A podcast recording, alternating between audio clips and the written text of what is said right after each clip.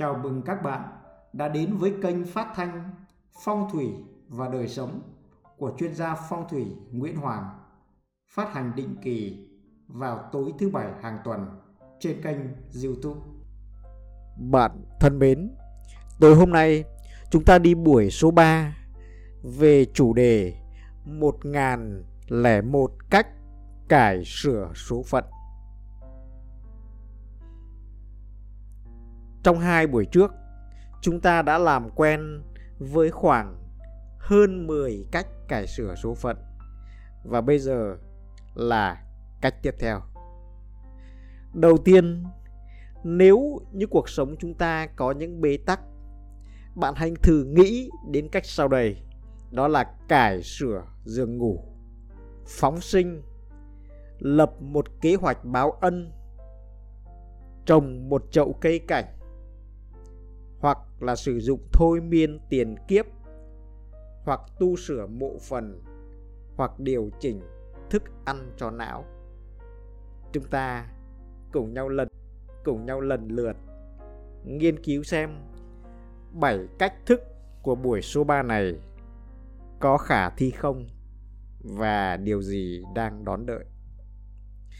Trước hết là đổi chỗ giường ngủ.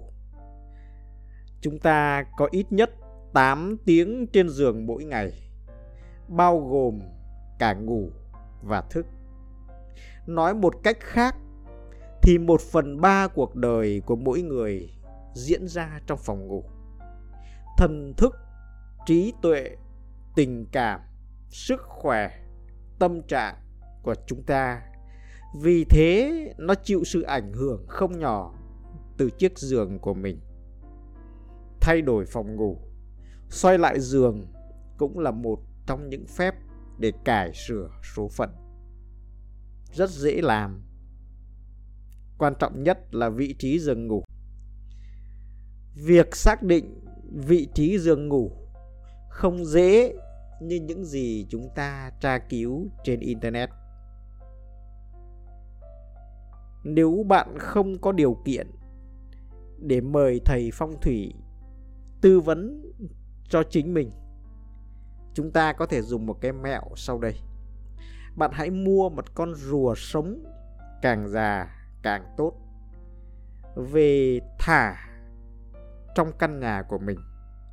Chỗ nào con rùa dừng lại lâu nhất thì chỗ đó hãy kê giường ngủ. Tất nhiên nếu bạn làm được trước khi về nhà mới thì càng tốt. Còn nếu mà nhà mình đang ở rồi thì cần dọn dẹp cái không gian ở dưới nền nhà, sàn nhà để cho rùa có thể di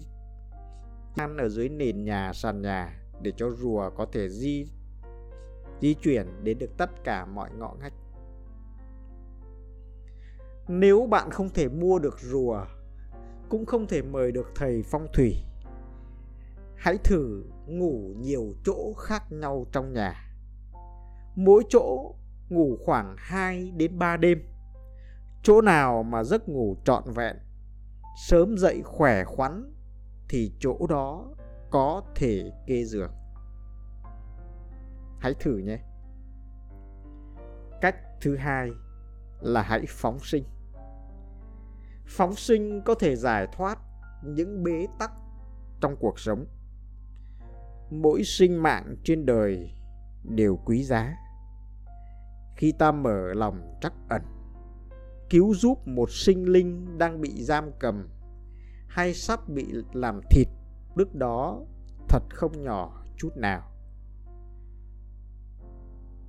Cái việc làm này có thể đánh đổi được nhiều vận xấu đang bám giết bạn. Phóng sinh có hai loại, là phóng sinh ngẫu nhiên và phóng sinh có chủ ý. Phóng sinh ngẫu nhiên tốt hơn phóng sinh hữu ý. Khi mà ta chủ động mua chim, mua cá, rồi chúng ta thả, chúng ta phóng sinh nó, thì đó là phóng sinh có chủ ý, để mưu cầu một sự đổi thay về số phận cũng tốt. Nhưng phóng sinh ngẫu nhiên còn tốt hơn nhiều Đó là một hành động bất kỳ khi mà ta vô tình gặp cảnh éo le, rồi tự mình thấy cái tình cảnh đó mà khởi lòng thương xót chúng sinh, và chúng ta lập tức là mua hoặc tìm cách giải thoát cái sinh vật đó. Điều này nó xuất phát từ lòng thiện lương hoặc do giác ngộ mà có được. Nếu bạn có thể có được một lòng trắc ẩn, phóng sinh một cách tự nhiên, một cách bản năng, thì bạn tự khắc sẽ được giải phóng khỏi những bế tắc của cuộc đời. Bên cạnh hoạt động phóng sinh thì giết chóc muôn loài cũng mang lại cái tác động ngược lại, làm cho vận khí của chúng ta bế tắc. Bởi vậy, hãy hạn chế giết động vật và tàn sát thực vật. Nếu có thể, hãy trồng nhiều cây và bảo vệ các loài muông thú, côn trùng, chim muông và tất cả những gì có sự sống. Cuộc đời bạn sẽ chuyển hướng theo những chiều tích cực. Đó là mẹo số 2. Mẹo số 3, bạn hãy lập một kế hoạch báo ân. Đây lại là một bí kíp thú vị của trời đất. Trong đời chúng ta nhận được rất nhiều sự tương trợ về tiền bạc, vật chất, đồ ăn, thức chất, đồ ăn, thức uống, mối quan hệ hay là kiến thức. Nhưng có lẽ ngay khi chúng ta nhận được những sự tương trợ đó, và cho tới tận bây giờ vẫn không nhận ra được giá trị đặc biệt của họ, những người đã tương trợ, đã giúp đỡ ta. Chẳng ai dỗi hơi để giúp ta đâu. Họ giúp ta bởi sự sắp đặt của tạo hóa, bởi những nhân duyên tiền định. Vì vậy, chúng ta cần phải hàm ơn. Bạn hãy lấy một tờ giấy và một cây bút, hồi tưởng lại quãng đời đã qua, liệt kê tất cả những người đã giúp mình từng việc, dù là nhỏ nhất. Tất nhiên là chúng ta không nhớ hết đâu, nhưng hãy nhớ nhiều nhất có thể.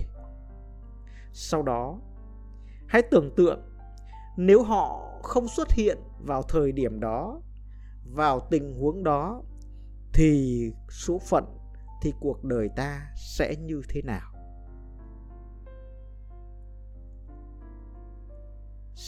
Sau khi làm điều đó, bạn hãy làm lại điều đó thêm 2 lần nữa, hoặc nhiều hơn thế nữa. Bạn sẽ cảm thấy hàm ơn họ. Rồi, tiếp theo, sau khi hàm ơn, hãy lập kế hoạch báo ân. Tùy theo điều kiện mà chọn thời gian và hình thức báo ân cho phù hợp. Bây giờ có thể chưa trả được ơn, 10 năm nữa mình trả cũng không sao. Nhưng nhất định bạn phải ghi nhớ điều đó. Nhất định không được quên ơn của họ. Chí ít thì ngay lúc này, bạn có thể gọi điện hoặc nhắn tin để thăm hỏi họ. Nếu làm được như vậy, trở thành một thói quen, thì không đầy 4 tuần sau, thành ý của bạn sẽ chiêu khởi được những thiện mầm nảy lộc, và những cơ hội mới sẽ mở ra để bạn cải thiện số phận của mình. Nhớ đấy, bí kíp số 3 của buổi hôm nay là lập kế hoạch báo ân. Mẹo số 4, hãy trồng một chậu cây cảnh. Tuy rất đơn giản nhưng hiệu quả. bạn hãy chọn một chậu cây tươi, to lá, không có gai, có thể sống được trong nhà. Sau đó thì căn cứ vào can năm sinh mà chọn chỗ đặt. Người sinh năm Giáp, ví dụ Giáp Dần, Giáp Tý, Giáp Thìn. Người sinh năm Giáp thì chọn ngày Dần và đặt chậu cây vào góc đông đông bắc. Người sinh năm Ất thì chọn ngày Mão và đặt chậu cây vào góc chính đông của căn nhà mình. Người sinh năm Bính hoặc năm Mậu thì chọn ngày Tỵ, đặt ở phía nam đông nam căn nhà của mình. Người sinh năm Đinh hoặc năm Kỷ thì chọn ngày Ngọ, đặt chậu cây ở góc chính nam căn nhà của mình. Người sinh năm Canh thì chọn ngày Thân, đặt ở góc tây tây nam căn nhà của mình. Người sinh năm Tân thì chọn ngày Dậu, đặt ở góc chính tây căn nhà của mình. Người sinh năm Ngọ, bắc tây bắc căn nhà của mình. Người sinh năm Quý thì chọn ngày Tý, đặt ở góc chính bắc căn nhà của mình. Nếu mà bạn ở chung thì bạn có thể, thay vì lấy căn nhà, bạn có thể chọn phòng riêng của mình và tính các cái vị trí như vậy để đặt vào. Các vị trí này được tính từ tâm nhà ở.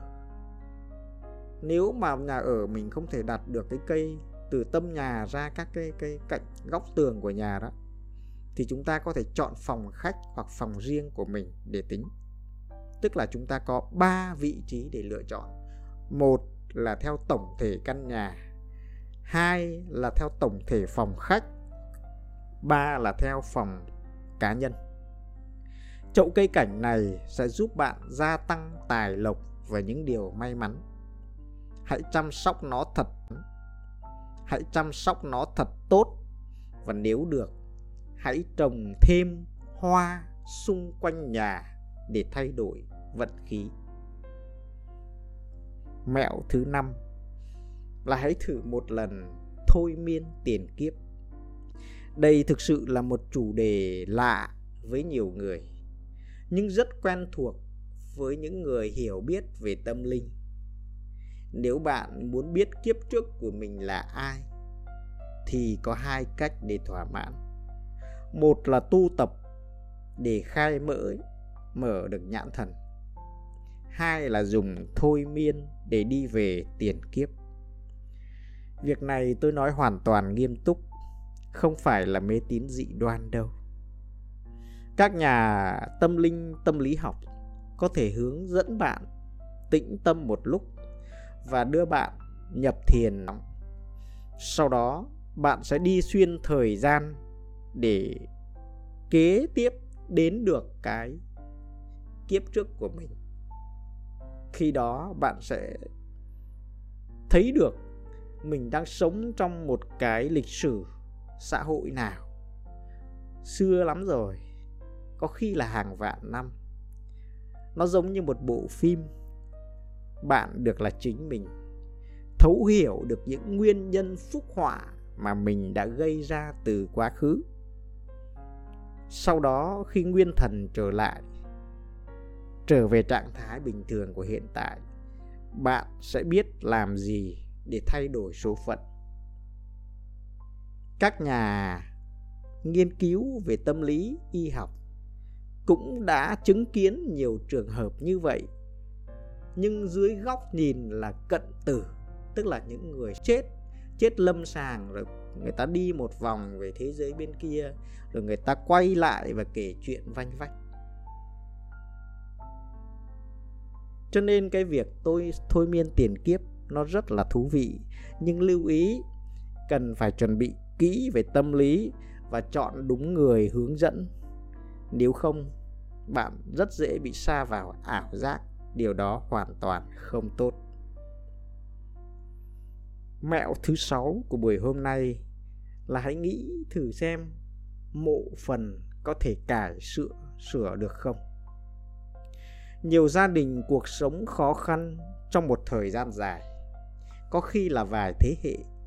Bỗng một ngày nào đó, người nhà quyết tâm là tu sửa, di cải mộ phần mồ mả, quy tập tổ tiên, thì gian lại trở nên khá giả, công thành danh toại, gia tộc đi lên. Quả thật, mộ phần có những ảnh hưởng trực tiếp đến người đang sống.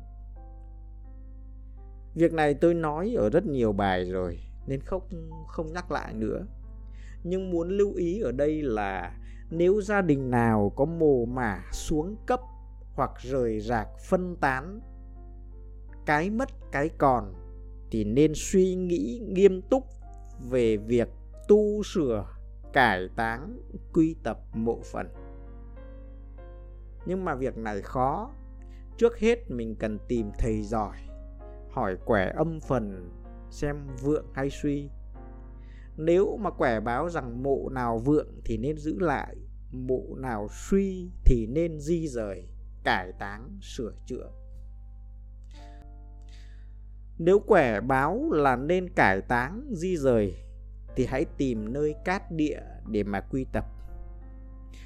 Biểu hiện của âm phần suy kiệt là gia cảnh bần hàn, có tài mà không được đắc chí, không có thành công, hoặc là đau ốm liên miên, hoặc là thị phi kiện tụng, tài sản thì tiêu vong, anh em bất hòa, người nhà ly tán. Việc tu sửa mộ phần không hẳn là liên quan đến chuyện vong linh hay ma quỷ đâu. Cái mà tôi muốn nhấn mạnh ở đây là long mạch, địa khí, thiên khí của mồ mả cần phải được chấn hưng thì nó sẽ cảm biến đến người đang sống mà mang lại những kết quả tốt lành. Thứ bảy, bạn rằng não cũng có cần thức ăn hay chưa, và chúng ta cần phải điều chỉnh thức ăn cho não. Não sẽ chết nếu không được ăn. Não ăn gì và ăn bằng cách nào? Não ăn bằng cả 5 loại giác quan. Mỗi giác quan đều chuyển những thông tin về cho não xử lý. Mỗi thông tin đều là một món ăn mà não miễn cưỡng phải nuốt trọn vẹn. Những thói quen xấu, hành động xấu, suy nghĩ xấu đều là những món ăn hại não. Đơn giản như là thói quen lướt Facebook một cách vô bổ, không phải để nâng cao kiến thức hay mở rộng kinh doanh, mà đơn thuần chỉ là do thói quen khó bỏ, thì nó làm cho não rất là mệt mỏi. Bởi vì não suốt ngày phải ăn cái món này, phải xử lý những cái thông tin đó. Não là cơ quan chỉ huy cao nhất trong công cuộc thay đổi số phận con người. Vì vậy, nó phải được ăn những món ngon, những món thích hợp. Vậy đó là những món nào? Đó chính là những vẻ đẹp thuần khiết, sự tĩnh tại, sự thiện lương, sự cầu thị, sự nhân ái, lòng chính nghĩa, lòng chính trực, âm nhạc và đức tin. Những món ăn đó rất quan trọng đối với não. Nếu bạn biết bỏ đi những thức ăn không có lợi và bổ sung những món mà não yêu cầu, thì chỉ vài 3 tháng thôi, cơ hội mới, vận hội mới sẽ rõ ràng và cuộc đời chuẩn bị sang trang. Tôi nói những thứ này dựa trên mối quan hệ ủy nhiệm của tạo hóa vào bộ não, mà không bàn đến giác độ khoa học nào khác nha. Bạn thân mến, buổi hôm nay chúng ta có 7 cách để thay đổi số phận. Nếu bạn thấy hay, hãy theo dõi thường xuyên và chia sẻ cho mọi người cùng biết. Xin chào và hẹn gặp lại.